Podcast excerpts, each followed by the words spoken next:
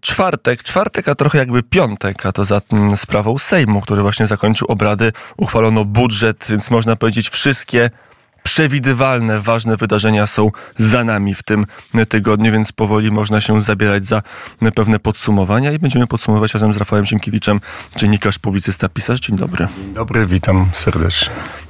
A tych informacji jest co niemiara.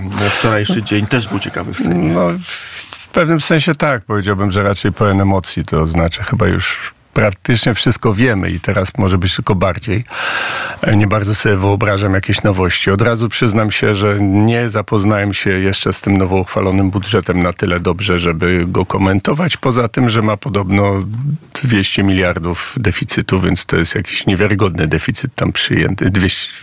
200 kilkanaście, zaraz sobie przypomnę dokładnie, jaka to jest liczba. Wiem, że o 19 więcej niż PiS szykował. No ale w każdym razie ma bardzo duży deficyt i to jest bardzo niebezpieczne, zwłaszcza, że nie ma powodów do tak wielkiego deficytu. 184, przepraszam. 184, no to jest dużo. No. To jest dużo, to jest rekord. Jest to dużo. To nie jest coś, co zagraża stabilności państwa przy tym tempie wzrostu gospodarczego, jaki mamy, ale coś, co znaczy, że po prostu będziemy marnować owoce wzrostu i je przejadać, zamiast je inwestować w momencie, kiedy wielkie rzeczy się dzieją na świecie i bardzo wielkie wyzwania przed Polską stoją. Jako że dwóch dziennikarzy się spotyka, to od mediów zacznijmy. Wczoraj Donald Tusk przez 20 kilka minut bronił Bartłomieja Sienkiewicza. Słowem nie odniósł się do kwestii prawnych, ale do kwestii finansowych w mediach, a i owszem. No ale PiS wyjdzie z tych mediów publicznych. To jest wszystko gra PR-owska. Tutaj chodzi wyłącznie o wtórne jakby uzasadnienie w oczach opinii publicznej tej bandyterki, którą Sienkiewicz na polecenie Tuska niewątpliwie zrobił w mediach państwowych. Ale kto wygra w polu, wygra i w sądzie. To może i tak. To jest pytanie, jaki sąd ostatecznie to będzie sądził. No i w każdym razie prawnie nie można tego w żaden sposób usprawiedliwić. Ale politycznie. Zwłaszcza po dzisiejszej decyzji Trybunału Konstytucyjnego, którą ja nazywam wielkim sukcesem rządu, bo Trybunał Konstytucyjny przychylił się do opinii ministra sprawiedliwości, który to minister sprawiedliwości przecież sam użył argumentu, że nie można zlikwidować mediów państwowych inaczej niż w drodze ustawy. Nie jednoosobową arbitralną decyzją ministra kultury. No ale w każdym razie prawnie to jest nie do uzasadnienia. To jest kompletne bezprawie, co oczywiście rodzi pytania o miliardowe straty, jakie spowodowano, wyłączając sygnał, niszcząc program, prawda, doprowadzając do dramatycznego spadku oglądalności niektórych anten albo i w ogóle ich zniknięcia. To są gigantyczne straty, za które powinien odpowiedzieć minister Sienkiewicz co najmniej i ludzie tam, ci jego trojhanderzy, którym on te skradzione media powierzył. No więc ofensywą PR-owską jest teraz tropienie patologii, które miały miejsce za czasów PiS-u. No i tam rzeczywiście jest kilka grubych spraw, bardzo, bardzo paskudnych, od których się PiS powinien odciąć jak najszybciej i broń Boże w to nie brnąć, nie próbować tego bronić. No ale też jest takie mieszanie rzeczy ważnych z nieważnymi, bo na jednym oddechu jednocześnie usiłuje się robić sensację z, nie wiem, z grantów na przykład Funduszu Sprawiedliwości, które między innymi do mojej redakcji były i zostały dokładnie przeznaczone na to, na co miało być przeznaczone, czyli na działalność statutową funduszu. Wszystko jest udokumentowane, rozliczone, nikt żadnych pieniędzy nie wziął dla siebie, wszystko poszło na edukowanie społeczeństwa. Ale retorycznie można przykleić. No ale jak się teraz klei to, że ktoś sobie, co jest niewątpliwym przestępstwem skarbowym, mając pensję w TVP jednocześnie wypisywał sobie umowy zlecenia na bardzo grube, albo na firmę faktury wysyłał, to na to samo, co ma w umowie o pracę. To nie mieści mi się w głowie, że można być tak głupim, szczerze mówiąc, i tak głupio kraść, bo że się wkraść, no to 30 lat politykę obserwuję, no to mi się w głowie mieści. Nawet większe sumy widziałem przekręcone, ale nie w tak nieinteligentny sposób. Zresztą cóż, to jest przykre, sam nie lubię ludzi, którzy mówią, a nie mówiłem, ale myśmy wiele lat temu, jak PiS dochodził do władzy, pisaliśmy, że tu trzeba systemowej reformy, że tu trzeba zmian, bo po prostu samo przekonanie, że jak komuś Jarosław Kaczyński ufa, to jest porządny człowiek i on nie narobi świństw, nie jest wystarczającą gwarancją, żeby się zabezpieczyć przed popadnięciem w te same patologie, w które poprzednie rządy popadały. Bo to rzeczywiście chyba popadliśmy w pewną patologię. Pan redaktor w TVP do czasu piątki dla zwierząt mógł występować, ale jak się okazało, że coś tam jest, na linii się nie zgadza, to już absolutnie koniec. No to jest w ogóle osobny temat, jak zmarnowano to narzędzie, którym były media państwowe, bo w największym skrócie, ja mówię, 30 lat politykę obserwuję, wiem, że nie ma polityki bez propagandy. No jest, po prostu każdy uprawia swoją propagandę, ale że propaganda... Co widać po TVP Info dziś. Tak, ale żeby propaganda była skuteczna, to człowiek, który z niej obcuje, musi zostać przekonany, że nie ma do czynienia z propagandą. Tak jak to robi TVN. To jest rzeczywiście dobry wzór kłamstwa. Zresztą to są ludzie, których uczył Walter, pouczany, polecany swego czasu przez Jerzego Urbana Kiszczakowi jako najwybitniejszy fachowiec od mieszania ludziom w głowach. To są uczniowie Milana Suboticza, to są uczniowie Lesława Maleśki. Prawda? I oni to robią na tyle inteligentnie, że przy pewnej dozie naiwności człowiek ma wrażenie, że ma do czynienia z jakimś obiektywnym dziennikarstwem i dlatego się nim manipuluje. Natomiast jak się jedzie takim przekazem nieustającego klipu wyborczego, a tak to mniej więcej wyglądało Prawa i Sprawiedliwości, to jest nieskuteczne. Po prostu było nieskuteczne i dla mnie jest też dużą tajemnicą właściwie, dlaczego Tusk zdecydował się na tę bandyterkę w państwowych mediach, bo przecież nie szkodziło mu w najmniejszym stopniu TVP Info. Skoro przy tym przekazie PiS przegrał wybory, to z punktu widzenia Platformy było korzystne. Niech oni tak nadają dalej. Niech tam będzie bez przerwy Tusk mówiący Für Deutschland 4 razy na godzinę i 57 odcinek Resetu i tak dalej, bo to wszystko działało na ich korzyść. Więc to jest duża tajemnica. A z drugiej strony, jak się rozmawia na tak zwanym offie z politykami, także politykami obecnej koalicji centrolewicowej, to oni mówią... Bez TVP Info PiS ma 5% poparcia mniej. I oni w to chyba wierzą, mówią to chyba szczerze. No to głupi są, po prostu, bo na czym to jest oparte? To jest wzięte znikąd po prostu, kompletnie wzięte znikąd. Oczywiście, że jest taki odruch, oni się szykują, mówię w tej chwili o rządach Tuska, o tej koalicji, oni się szykują do bardzo grubych świństw, które będą nas kosztować ogromne pieniądze, każdego Polaka. Część już zrobili. Już się Tusk zgodził przecież na relokowanie imigrantów do Polski. To jest mało tego w Unii. Tam jest jeszcze ten mechanizm wyrównawczy w tej chwili dyskutowany, który może oznaczać, że tych imigrantów będzie kilkaset tysięcy nawet. Polacy nie zdają sprawy. Tusk się na to zgodził, po czym wrócił do Polski. Głupia frant. Z właściwą sobie bezczelnością zrobił konferencję prasową, na której zapewnił, że jego rząd się nigdy nie zgodzi. Na to, co on się już wczoraj zgodził. To jest takie typowe, że ten rząd co innego mówi po angielsku. Też pani Zielińska, prawda, która pojechała i po angielsku obiecała, że Polska zredukuje emisję CO2 do 90%, to jest coś niewiarygodnego. To znaczy, że po prostu wracamy do stanu, nie wiem, epoki kamiennej, kamienia łupanego i transportu na furmankach, jeżeli to... Po czym po polsku się wydaje komunikat, że to, co pani powiedziała, to w ogóle nie, bo co innego. Nie. Więc wracając do telewizji, ja rozumiem, że mamy taki odruch, żeby pozamykać drogi komunikacji, żeby ludzie się nie dowiadywali. Tak, ale jak się zamknie, to tak ja też... Fajka się zamknie i koniec. Czego oczy nie widziały, prawda, że ludzie się nie dowiedzą o tych świństwach, nie będą wiedziały, że tu...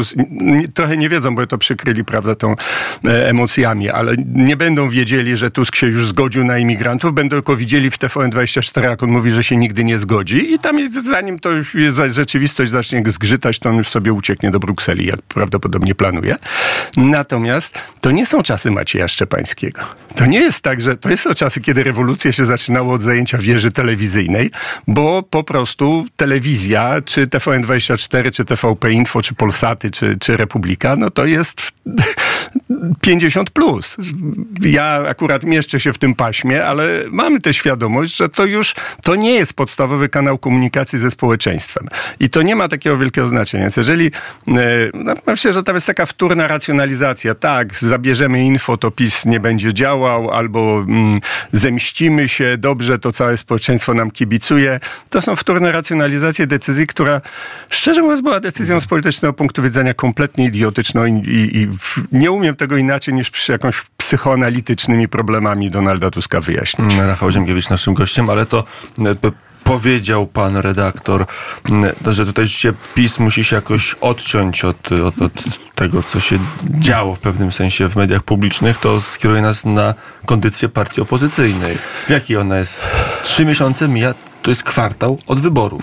Być może, jeżeli szukacie jakiegoś racjonalnego jądra w tym bandytyzmie, po które Tusk sięgnął, chociaż po raz enty, powtarzam, nie musiał. Przejęliby tę telewizję lege artis w 4 miesiące, zmieniając ustawę. Prezydent musiałby na jakiś kompromis pójść w tej sprawie, bo to ze względów politycznych, przy okazji wbiliby jakby klin między Prawo i Sprawiedliwość a prezydenta. Tak by grał racjonalny polityk oczywiście, więc być może jedynym uzasadnieniem tej hamowy jest to, żeby właśnie doprowadzić PiS do furii, żeby wyciągnąć ludzi na ulicę, co się świetnie Tuskowi udało. 300, choćby nawet było i połowę tego, a 150 tysięcy ludzi. Po miesiącu rządu to dużo. Po południu w Warszawie, w zimie, w kiepskiej pogodzie, w czwartek, w środku tygodnia. To jest po prostu niewiarygodna mobilizacja. I w tej mobilizacji bardzo łatwo jest teraz politykom PiS-u powiedzieć, dobra, oj tam. Nic, coś tam było, przegraliśmy, bo wrogie ośrodki, bo Unia Europejska ingerowała i KPO. To prawda, oczywiście ingerowała tego, ale nie ma co szukać usprawiedliwień. Ja nie znoszę ludzi, którzy takie opowiadają takie androny, to jakby kierowca, który wpadł na drzewo, mówi, bo zakręt był za ostry. To nie zakręt był za ostry, tylko ty, baranie, nie umiesz jeździć. I jak widzę rzeczywiście to takie wyparcie pełne, identyczne jak 8 lat temu było w Platformie. Nic żeśmy źle nie zrobili. Nie, wszystko tak, w ogóle zwierać szeregi i teraz, jak to mój ulubiony poseł PiS-u mówi, na wojnie się nie zakłada klubów dyskusyjnych, prawda, jako się słucha wodza. Nawet jak wodzu już tak trochę przysypia. No dobrze, przysypiający wódz Jarosław Kaczyński rzeczywiście jest tak, że... przerąbane, nie? Starzec alfa go nazywam. Złośliwie, przyznaję. Złośliwie, ale jest tak, że tam bez zmiany pokoleniowej w Prawie i Sprawiedliwości to już ta czaszka się nie uśmiechnie. To chodzi nie tyle o zmianę pokoleniową, bo rzeczywiście to jest konieczne, bo jakby nosicielem takiego skostnienia jest to stare pokolenie działaczy, którzy żyją w swojej własnej bańce i tam czasami jak dochodzą dźwięki do nas wszystkich, bo myślę, że nie tylko do mnie, co tam ci dziadkowie z pierwszej brygady wokół komendanta uchwalili, to jest po prostu odklejka kompletna od rzeczywistości. I to jest niewątpliwe, że musi wejść świeża krew, ale pytanie, po co ona wyjdzie? Bo to nie chodzi o taką zmianę pokoleniową, że ci, co nosili teczkę za ministrem takim czy takim, to teraz za nimi będą młodsi nosić teczkę. Tylko chodzi o nowe myślenie, o nowy sposób komunikacji, w ogóle uświadomienie sobie wyzwań. O ile pamiętam, w styczniu miała być jakaś konferencja programowa. Była, ale przecież... Była? Tak. A co to... co przepraszam państwa, to znaczy, że nieprofesjonalny jestem, skoro mi umknęło ten. A co tam mówiono? Był pan profesor Krasnodębski, był pan profesor Legutko, świetnie. Był Jarosław Kaczyński, była Anna Fatyga, i był bezpartyjny profesor Tomasz Grosse. I świetnie. I było na PG Narodowym i mówili o Unii Europejskiej i tyle. 4 osoby się zmieścili na PG Narodowym? Nie było większych... Nie, dobra, cóż, dajmy sobie spokój z tanimi złośliwościami. Naprawdę trzeba... Ale odbyła się konferencja. Ale nie słyszałem o tym, żeby wyciągnięto jakiekolwiek wnioski, bo zanim w ogóle przejdziemy do wyciągania wniosków na takim poziomie taktycznym, to dlaczego PiS przegrał 15 października 2023, mimo że jeszcze miesiąc przed wyborami wszystko wskazywało na to, że jednak wymęczy tę trzecią kadencję. Jakie błędy popełniono taktyczne, komunikacyjne, to jest ten, ale zanim do tego dojdzie, to trzeba uświadomić sobie, bo taki przykład, ja sobie tutaj na złośliwości wobec Jarosława Kaczyńskiego pozwalam, ale jak któryś tam z posłów PiS-u powiedział na ofie do dziennikarzy, że prezes jest bardzo oburzony na prezydenta Dudę, bo zastosował taki dziwny tryb ułaskawienia, że właściwie to ułaskawienie jest w rękach Bodnara i on je tam może trzymać miesiącami, tych biednych Wąsika i Kamińskiego w mamrze. I padły takie określenia, że w polityce liczy się skuteczność. To ja przepraszam, ale mnie pusty śmiech chwycił, bo jeżeli po 8 latach repolonizowania mediów, reformowania wymiaru sprawiedliwości, dekomunizowania, odbierania stopni generalskich komunistom i wszystkich tych inicjatyw, które nakładania podatku na hipermarkety, prawda, koncerny uchylające się od podatku. Po wszystkich tych wielkich sukcesach kierownictwo tej partii mówi o tym, że w polityce się liczy skuteczność, to ja już nie wiem po prostu, którą stroną się śmiać. No. I to jest gorzki śmiech niestety, a nie taki wesoły. A to zanim nas posądzą o jakiś taki skrajny antypisizm, to zrób Donald Tusk. Jan Maria Rokita powiedział, że to jest inny Tusk niż w latach 7-14. Że to jest Tusk mściciel, Tusk znacznie bardziej drapieżny. To jest Tusk drapieżny, ale i głupszy. I to jest, no rzeczywiście, to jest duży temat. Trochę już jakby mamy analogii historycznych, tak? Bo to jest temat restauracji władzy, która została odsunięta i teraz zostaje przewrócona w dużym stopniu siłami jednak zewnętrznymi. No mi się nasuwa Ludwik XVIII. Dokładnie. Przypomina mi się właśnie, uważam, że to jest bardzo dobry przykład Bourbonów po upadku Napoleona, którzy wracają na tron francuski i jak to mówi Talleyrand, niczego się nie nauczyli, niczego nie zapomnieli. Ale rzecz nawet nie w tym, że Tusk jest inny. Rzeczywiście psychoanaliza Tuska jest ciekawym zajęciem, bo już może to jest temat na jakąś powieść bardziej kryminalną, szczerze mówiąc, niż psychologiczną. Polityk, ale... który mówi o uśmiechniętej Polsce i chyba się ani nie uśmiechnął. Cały czas ma taką jednak minę. Znaczy nie chciałem wchodzić w analizowanie min, ale jeżeli chodzi o analizowanie postępowania, no to widać, że tu jest jakiś psychopatyczny rys u Tuska, że on sobie coś tą polityką kompensuje. Mówi się, że no tam biografowie wykryli, że on był takim dzieckiem, nad którym się ojciec znęcał i to zostawia jakieś ryje, pręgi, prawda, że zacytuję modnego swego czasu autora powieści, na mózgu takie ślady zostawia, bo widać, że on lubi poniżać ludzi. Po prostu, że lubi deptać, tak właśnie to, co zrobił z prezydentem, upokarzać. On sobie coś rekompensuje tym, ale... Znowu odwołam się do Jana Marii Rokity, który miał taką ciekawą analizę dla klubu jagiellońskiego. Powiedział, że pasją, talentem i hobby Tuska jest polowanie na ludzi. Rokita ma większe... Ma też swoją autopsję. No, jako jedna z jego ofiar on ma większe... I teraz prezydent będzie łowiony i będzie ofiarą tego talentu. Ale nie tylko ona. Moim zdaniem tą ofiarą jest też Adam Bodnar, który się tak, przepraszam, muszę użyć tego słowa, tak zeszmacił, że to jest po prostu niewiarygodne. Prawnik, który miał jakiś dorobek, który sam sobie zaprzecza. No, sąd, KRS, teraz Trybunał Konstytucyjny załatwiają go jego własnymi argumentami z czasów, kiedy był jeszcze uczciwym człowiekiem, a nie ministrem Tuska. Jednocześnie są przegłosy, że właśnie robi to, co robi, bo Tusk tam nim wyciera podłogę i go młotkuje po prostu i opierdziela po prostu jak jakiegoś tam tego, a on się temu nie potrafi oprzeć. No i całe to otoczenie Tuska, jakichś ludzi nie do końca trzeźwych i z jakimiś torebkami z białym proszkiem po kieszeniach, co widzieliśmy, prawda? A właśnie, o tym dojdziemy, ale tu może... Ale jedną rzecz chcę powiedzieć. Mniejsza z tym, że to jest inny Tusk. To niech to Rokita o tym mówi, bo on ma, mówię, większe prawo. Natomiast to są inne czasy. To jest inna Polska. Dlatego ten przykład Bourbonów jest dobry, bo tutaj wysły inne klasy społeczne. PiS je stracił, zmarnował, jakby nie potrafił do nich przemówić, więc, ale Tusk ich nie odzyskał. Zyskali je pacynki, jak je nazywam, czyli Kosiniak-Kamysz i głównie Hołownia, przez wystąpienie jako enigma. No, przy marnej alternatywie, jaką jest PiS-PO, 3 miliony ludzi się zdecydowały zagłosować na jajko niespodziankę takie, prawda, z którego nie wiadomo, co wyskoczy. Czyli nic nie wyskoczyło, ale oni jeszcze tego nie przyjmują do wiadomości, bo to trwa. Niemniej to jest inna Polska, to jest inna Polska niż ta, w której Tusk święcił triumfy, bo dostawał górę pieniędzy z Europy i udawał, że coś robi i nic nie robił, żeby się nikomu nie narazić i wszystkim się to strasznie podobało, bośmy przeżerali ten sukces wejścia do Unii, a rząd wszyscy lubili, bo niczego nie robił tak naprawdę. No bo jak się coś robi, to zawsze komuś się nie spodoba. Jeśli nic nie robi, to się jest lubianym. No. To tu postawmy przecinek. Naszym gościem Rafał Ziemkiewicz. Wrócimy do tego wątku Tuska, bo on jest ciekawy, zwłaszcza pytanie o to,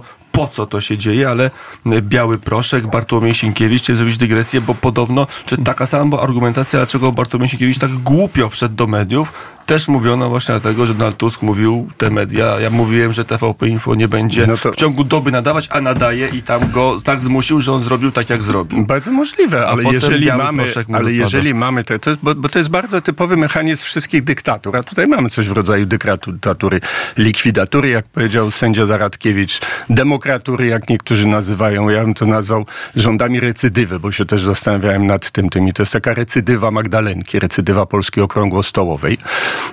Natomiast we wszystkich dyktaturach, jeśli pojawia się taki mechanizm, że dyktator, który nie chcę wiedzieć o żadnych przeszkodach, nie obchodzą mnie jakieś imposybilizmy prawne, prawda, czyli to teraz, jak to sędzia Safian, profesor Safian nazwał, pułapka prawniczego legalizmu, że nie wpadać w pułapkę prawniczego legalizmu, bo trzymanie się przepisów uniemożliwia dokonywanie przestępstw, a trzeba je dokonać w imię siły wyższej. Więc jak dyktator tupie i mówi, masz to zrobić, bo jak nie, to cię odetnę ci, Sławek ci nie przyniesie następnej torebki i będziesz miał, prawda, będzie cię miotało po całym pokoju jak ten. I on coś robi, coś bez przemyślenia, bez myśli. To z reguły to jest schyłek dyktatur, a nie pierwszy miesiąc ich funkcjonowania. Dlatego mówię o recydywie. Bo to już jak już spierniczeje dyktator, jak mu nie idzie, jest coraz bardziej wściek, jak stary Piłsudski, taki z 1933 roku, 1934, co tam wzywał i tego Śmigłego i innych opatyczał od góry do dołu w najgorszych, najbardziej koszarowych słowach, bo się wszystko sypało i trzeba było, prawda, iść w obóz koncentracyjny, w proces brzeski. Ale to było po 10 latach. A tutaj prawie 10, prawda? 9 lat po zamachu Piłsudski umarł, więc 7, 6 się zaczął ten etap. A tu po miesiącu. A tutaj już po miesiącu już wchodzą i już robią tak. Pierwszy strzał Sienkiewicz ogłasza, że wybrał też, prawda, odbył 3 walne zgromadzenia, czy tam 5 w ciągu jednej godziny w 3 różnych miejscach w Warszawie. 117 minut. Ojciec Pio po prostu takich numerów nie byłby w stanie wykonać z bilokacją, jak tutaj zrobił i robi, prawda, nowe zarządy, wprowadza jakieś nowe zarządy, które są bezprawne, które oczywiście sąd ich nie wpisuje do KRS-u. To już są właściwie podstawa do procesów dla niego karniaka z 231 za przekroczenie uprawnień. To są 3 lata więzienia w zagrożeniu. Dla tego Grubaska, co tam się jako prokurent jakiś przedstawia. Pan Zemła. Mniejsza z tym. Zostawmy to autorom kroniki kryminalnej i zbieranie tych nazwisk.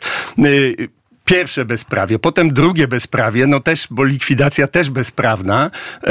I co to jest, przepraszam, pytam się o sprawność. Co oni chcą dogodzić tam paru silniczkom tak zwanym, czy tym silnym razem, takim giertychom, lisom, co przebierają nóżkami, że jechać z nimi, cytuję Tomasza Lisa w tej chwili, ale nie ma powodu, żeby im się przypodobywać, bo oni i tak będą Tuska popierać. Politycznie rzecz biorąc, Tusk nie musi nic robić, żeby oni go i tak zawsze będą popierali. To kończę dygresję, zadaję pytania, może jest inny cel. Są spekulacje z pograniczatorii spiskowych, że tutaj chodzi o to, żeby Polskę tak rozłożyć prawnie, tak przeczołgać polskie społeczeństwo, żebyśmy się z ulgą zgodzili na jedną Unię, na walutę euro, żeby już wszystko, niech się ten bajzel skończy, niech tu przyjdzie jakiś sąd europejski i zrobi porządek w końcu. Ja myślę, że nie ma jakiegoś takiego chytrego planu, bo gdyby był taki chytry jeden plan, to by go było widać, a tu nie. Myślę, że też zachodni sojusznicy Donalda Tuska też się na nim troszkę przejechali, bo liczyli, absolutnie nie tego się spodziewali, nie takiego, prawda, nie takiej takiego brutalnego bezprawia. Natomiast na pewno istnieją pewne oczekiwania. Oczekiwaniem Niemiec jest to, żeby nie było centralnego portu komunikacyjnego, portu kontenerowego w Świnoujściu, żeglowości Odry, energetyki jądrowej i żeby jeszcze najlepiej Polskę wprowadzono do strefy euro.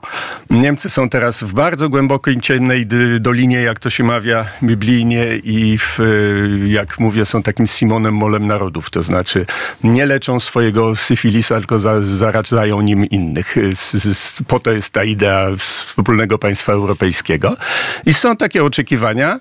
I rzeczywiście wydaje mi się, że tam była takie oczekiwanie, jak zaczął Tusk to bezprawie. Dobra, to teraz PiS się będzie musiał odwołać do TSUE i TSUE im przyzna rację. I Europa wystąpi w roli tego rozjemcy, tak jak caryca Katarzyna z Wolterem, prawda, w XVIII wieku, gdzie Wolter tam popiskiwał, że widać, że Polacy się żrą między sobą, nie są w stanie, prawda, musi wejść. I w ten sposób jakby zalegitymizuje to naszą podległość wobec państwa europejskiego. Może się tak stać. Nie wiem, czy taki był plan. Myślę, że Tusk Tusk też kombinuje nieuczciwie wobec tych swoich mocodawców, bo to, że przecież cała ta hamowa w telewizji wybuchła w momencie, kiedy Věra Jourová była w Warszawie. On ją wciągnął w to, po prostu taki jak gangu z tego, ale jest już ten, bo wczoraj mi się wypowiedzi Věry Jourowej, że zaraz to KPO, to nawet Tusk to też nie dostanie KPO, jak tutaj nie zrobi nie tego. Bo no dobrze, Věra Jourová mogła być wkręcona, ale Mark Brzeziński. No nie jest to najmądrzejszy członek rodziny Brzezińskich, to wiem, często redaktor to powtarza, no ale chyba on musiał się traktować, że jest nie tak, a dał placet, jedno zdjęcie, drugie zdjęcie z Bodnarem w chwili są wejścia. Dwie opcje. Albo to jest rzeczywiście jakoś uzgadniane z polityką amerykańską i wtedy mamy duży problem, ale wtedy też widać by było politykę wycofania z Europy Środkowej na innych i byłyby inne sygnały.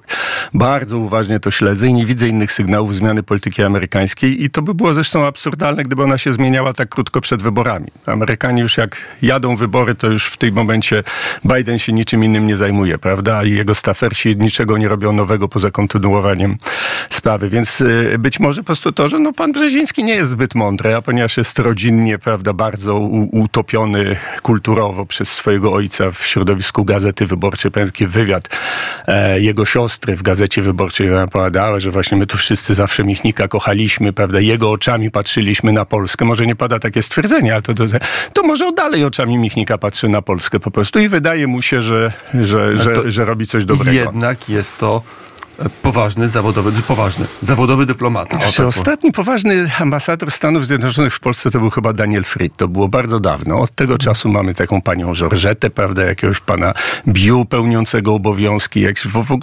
W ogóle może to jest degradacja służby dyplomatycznej jako taka, że politykę już się nie robi jak w czasach Metternicha, prawda, przez ambasadorów pełnomocnych, tylko się ją robi bezpośrednio. Ambasador służy do uświetniania rozmaitych eventów, przyczyniania wstąp, do czego się Marek Brzeziński świetnie nadaje i ewentualnie do tupania, jak w danym kraju chcą podatkować jakąś amerykańską firmę. Tu pani Żorżeta była, prawda, mistrzynią. Wiesz, amerykańskie firmy w tym Bantustanie, prawda, żadnych podatków mają nie płacić, bo są amerykańskie. To była właściwie jedyna jej funkcja. Uber, Discovery i żeby i tak była dalej. Jasność, z PiS-em była bardzo skuteczna.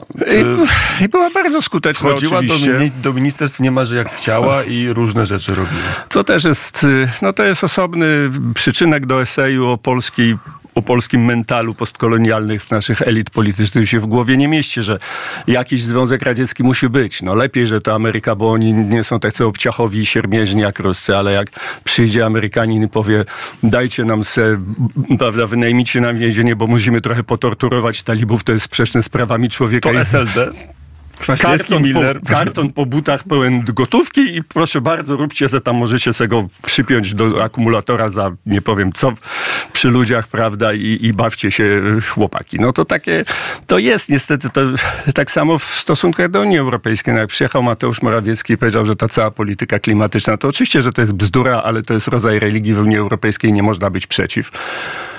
No sorry. No to tak Gierek też, czy Gomułka, że on tutaj polską drogą do socjalizmu, ale jakby co z Moskwy to święte i nie można być przeciw. To cały czas tkwi niestety w tych ludziach. No ale głęboko. Może Mateusz Morawiecki chciał być bardziej lisem, a mniej lwem. Może uznał, że nie da się frontalnie wygrać walki, to trzeba ją wygrać jakoś inaczej. No ale to jakby dał, tak powiem, popis braku sprawczości, delikatnie mówiąc, bo tu rzeczywiście to jest jedna z przyczyn przegranej PiS-u. Uważam, że właśnie takiego opowieści, jacy to jesteśmy skuteczni, a po prostu zgadzamy się na wszystko w kontaktach z Unią. Zgodziliśmy się na Zielony Ład, znaczy PiS się zgodził, Mateusz Morawiecki, na Zielony Ład, prawda, na praworządność, na powiązanie praworządności, wmawiając Polakom, że to nic nie szkodzi, że to jest wszystko w porządku. I zresztą ja widzę, że to samo robią z Tuskiem, tak samo, to znaczy i numer polega na tym, że rozmawiamy z takim polskim przywódcą i potem ten polski przywódca i mówi i wychodzi i on mówi do ludzi, z panią von der Leyen uzgodniliśmy, że jak ja,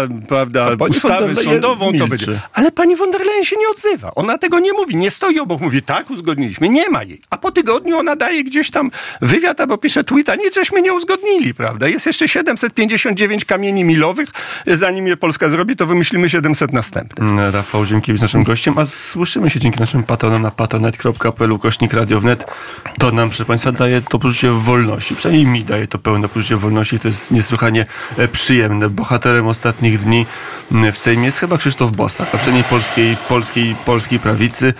Pytanie będzie ocenne i o ile jak patrzę na Sławomira Mencena, to on chyba nie wyrósł jeszcze z polityki XD, czyli polityki robienia sobie jakichś żartów, i jak patrzę na jego Twittera, czy obecnie Platformę X, są to raczej żarty nie najwyższych lotów. Tak Krzysztof Bosak zaczyna wyrastać chyba na powszechnie ocenianego, poważnego polityka. To znaczy, gdyby polityka polegała na tym, żeby mówić rzeczy słuszne, mądre i mieć rację, to niewątpliwie byłby najlepszym polskim politykiem w tej chwili. No niestety polityka trochę polega na czym innym i tutaj zresztą Bosak ma bardzo pod górkę, bo tak, nie ma zaplecza politycznego, które by miało duże zaplecze społeczne. Ruch Narodowy został w Polsce zaorany, zniszczony, wymordowany po prostu, kompletnie, a jedyne co pozostało to takie odpryski kolaboracyjne w postaci Paksu i tam jakichś tych klubików w PRL-owskim Sejmie, kółek, prawda, jakichś tam chrześcijańskich, koncesjonowanych chrześcijan i właściwie ten ruch nie odrósł dotąd.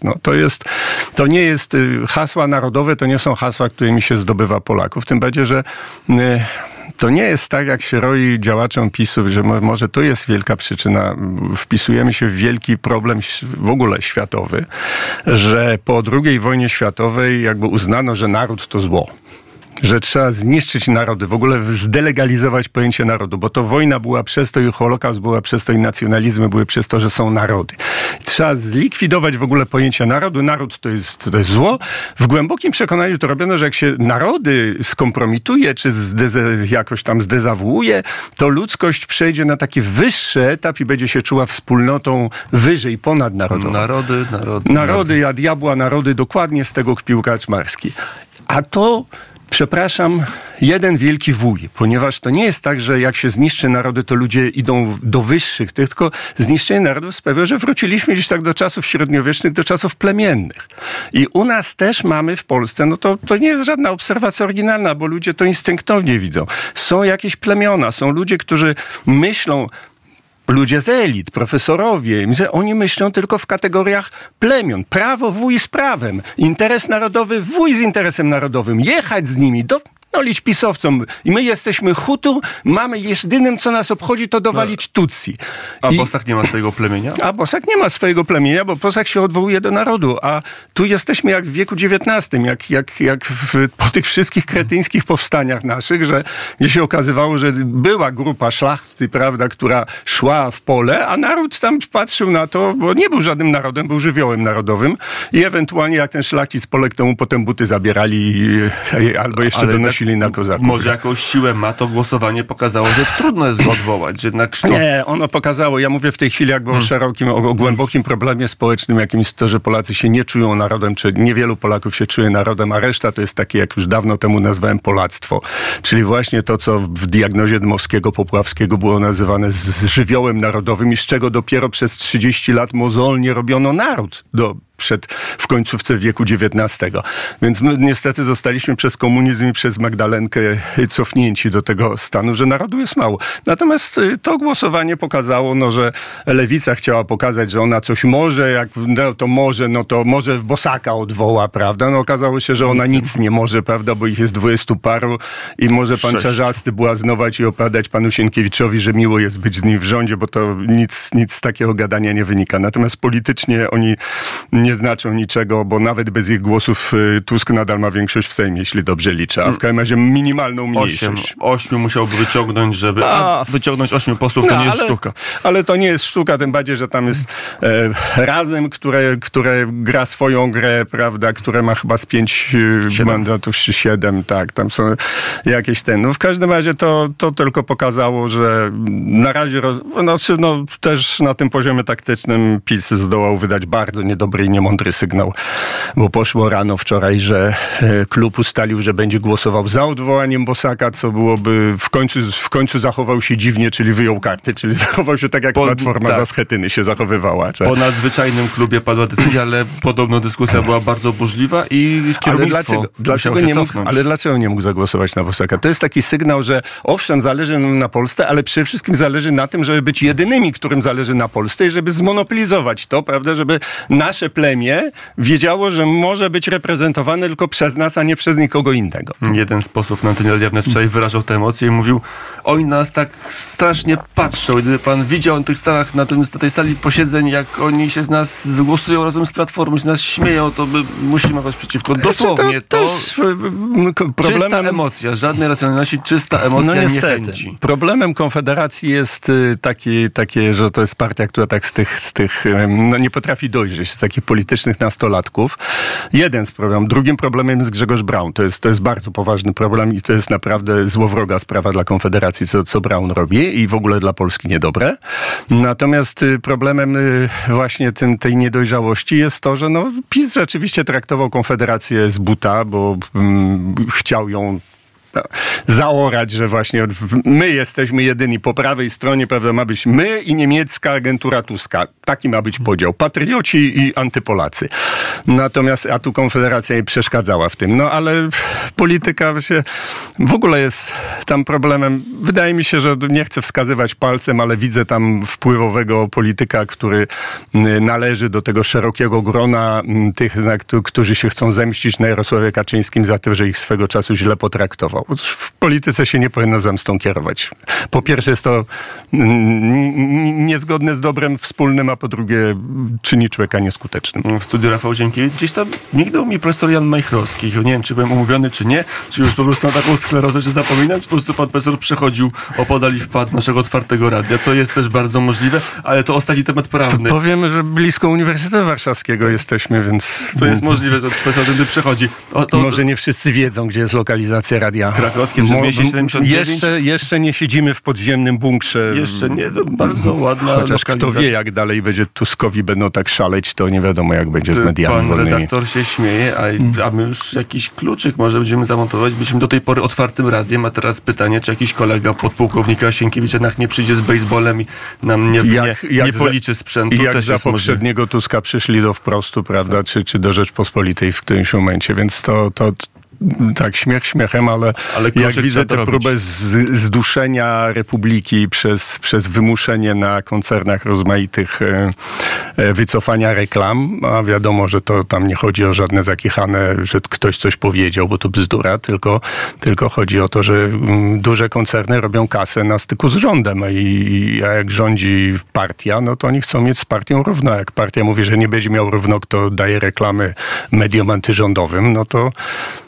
szczególnie mnie taki Wedel tutaj brzydzi, muszę powiedzieć, bo to jest Cadbury, to jest jeden z tych koncernów, który wyzyskuje czarnych ludzi w Afryce w sposób niewiarygodny. Jest trochę takich reportaży, zwłaszcza francuskich, na temat, to jest porównywalne z tymi dziećmi kopiącymi kobalt w Kongu i akurat Wedel, Cadbury się, prawda, tak, i oni tu walczą z rasizmem. No taka wasza... Jeszcze takie wam stanęło zamiast... to kakao w gardle, w poprzek łodzy. Dwa tematy, dwóch nie omówimy. Rafał Ziemkiewicz w studio. Losujemy. Nie, no prawo, skoro pan profesor mignął przed odwiedziny, to prawo, lewica chce prawo wprowadzić o mowie nienawiści. No bardzo, bardzo nie do obrony pomysł.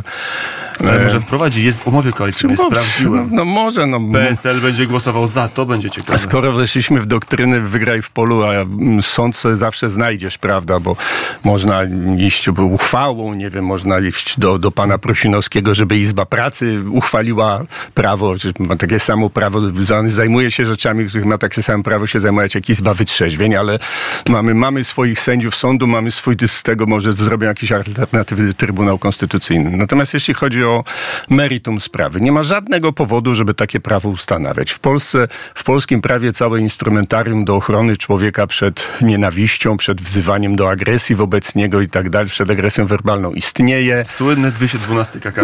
Świetne 212 to jest coś, co powinno zostać zlikwidowane, bo to jest akurat ono nie chroni pomówionego. To jest paragraf, to jest artykuł taki dla psa ogrodnika. To jest tylko efekt mrożący, natomiast odsyłam do swojego filmu na YouTubie.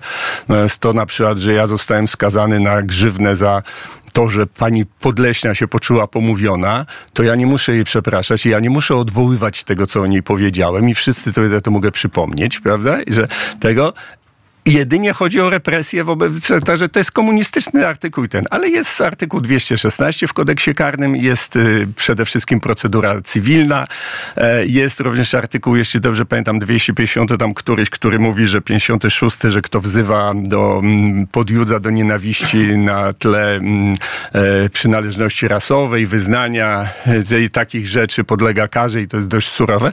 Także naprawdę jest prawo, jeżeli coś działa nie tak, to nie dlatego, że prawo jest źle skonstruowane, tylko że sądy są takie jak takie, prawda, że czasami 10 lat się czeka na pierwszy termin rozprawy.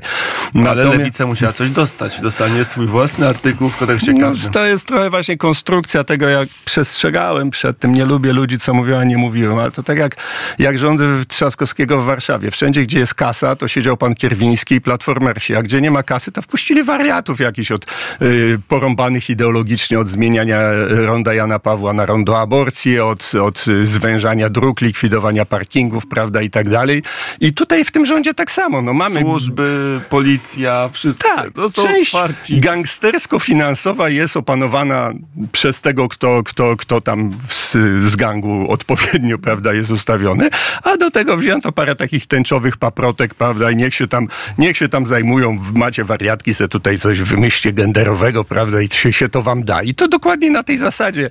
Ale z prawnego punktu widzenia jest, ten pomysł jest horrendalny, ponieważ wobec niezdefiniowania prawnego, co to jest mowa nienawiści, może być ten instrument używany jako po prostu przywrócenie cenzury. No, bo wszystko śmieszne, może być mową nienawiści. Ale jak się posypią wyroki, to już przestanie być śmieszne. No, przestanie być śmieszne. W ogóle na świecie przestaje być śmiesznie, ale jak potem się posypią wyroki, to potem to może się skończyć tym, że następni ludzie, którzy dojdą do władzy, to już nie będą tej ekipy stawiać pod żadnych za parę lat, nie będą ich stawiać przed żadnymi zakiechanymi sądami czy trybunałami, tylko ich postawią pod ścianą. Nie wiem, czy sobie zdaję, bo jak idziemy na totalne rozpierdzielenie państwa i w końcu na to, że ten, kto będzie miał karabin, to jak to Mao mówił, władza wyrasta z lufy karabinu, no to w tym momencie to już po prostu idziemy na tego, kogo jest więcej. No moim zdaniem socjolożek i psycholożek z Radia Tok FM i profesorów Sadurskich jest i Matczaków mniej w tym kraju niż ludzi, którzy się mogą wkurzyć i naprawdę zmienić, tak powiem, jak to Don Draper mówił, change the conversation. No. Taki bohater serialu, o którym często mówię, bo mi się bardzo podobał. Rafał Ziemkiewicz. Kończymy. My nie zmieniamy, my kończymy tą rozmowę. Panie Torze, dziękuję bardzo. Dziękuję serdecznie. Do zobaczenia. Może kiedyś, mam nadzieję. Nie, studia jest otwarte. Ja wiem, ale ja rzadko mam czas, żeby przyjść do studia, ale staram się. Mamy świetnego wydawcę, świetną wydawczynię, więc spokojnie będziemy... I bardzo dobrą herbatę, więc... O, to są dwa argumenty. A ja Państwu dziękuję bardzo za uwagę i także dziękuję patronom bardzo. Lubię to powtarzać, bo to dzięki patronom mamy możliwość i nadawania, i możliwość wolności słowa www.patronite.pl/radio.